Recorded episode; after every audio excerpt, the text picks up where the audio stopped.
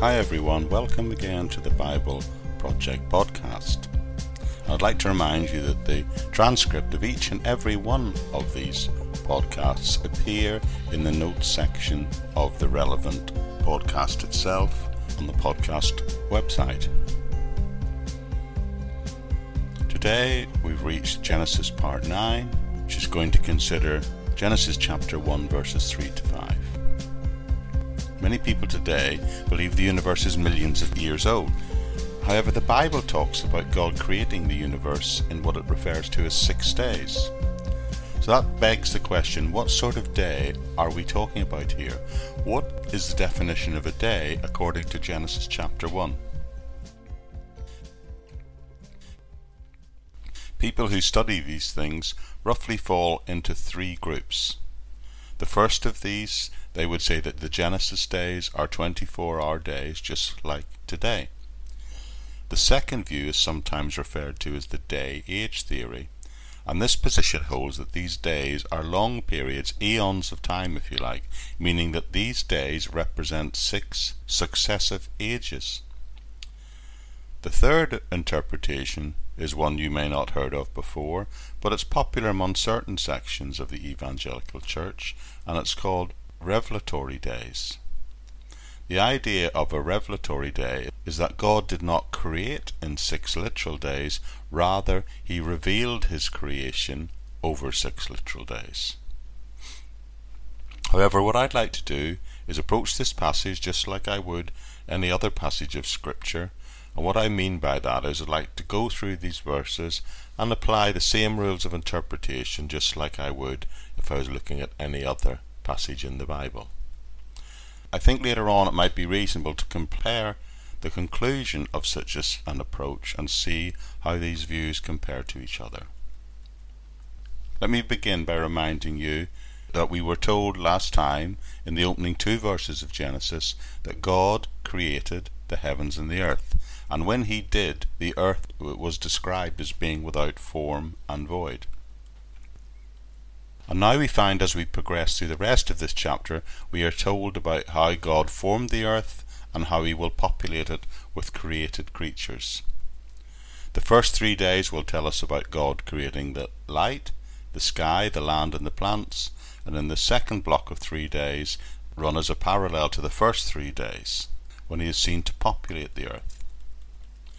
Have you ever noticed the fact that on the first day it is declared that God created light?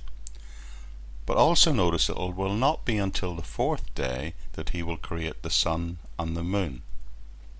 On the second day he creates what we would call the sky, and then on the fifth and sixth day, etc., he creates fish, birds, and eventually humanity. It is not until the sixth day he creates humanity and animals to roam around this world that he has created.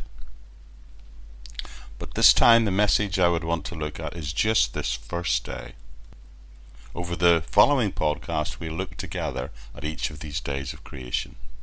And then we'll finish this opening section by making a spiritual application of how this all might meaningfully apply to us who are living out our Christian faiths in the 21st century. So this passage of Scripture begins in verse 3 that telling us God created the heaven and the earth. So let's start with the first day. And it says this And God said, Let there be light. And there was light. And God saw that the light was good. And he separated the light from the darkness. And God called the light day, and the darkness he called night. And there was evening, and there was morning, the first day. So let's be clear about something here. When it's talking about light, it's talking about the element of light, not what we simply think of as daylight today emitted by a heavenly body like the sun. When he creates light on the first day, it is the elemental principle of light, something that is separate from darkness that is being created here.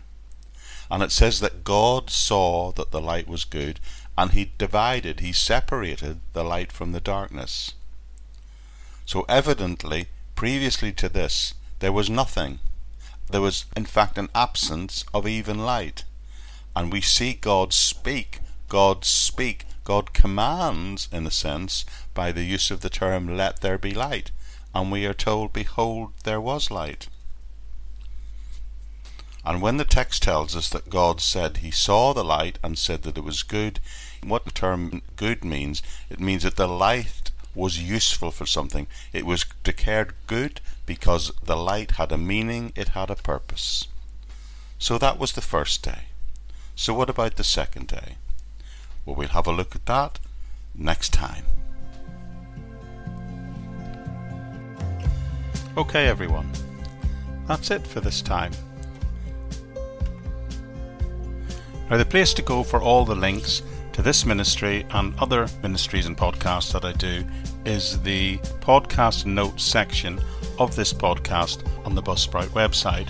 There you'll find links to Facebook page, my YouTube channel, the sister podcast, the Living in Faith Everyday podcast, and also links even to my SoundCloud page where I create the background music and sound design for this podcast. And there's also, even if you're that way inclined, a place where you can support the podcast and the other ministries to the tune of £1 a month, which really helps with the funding and costs of doing this.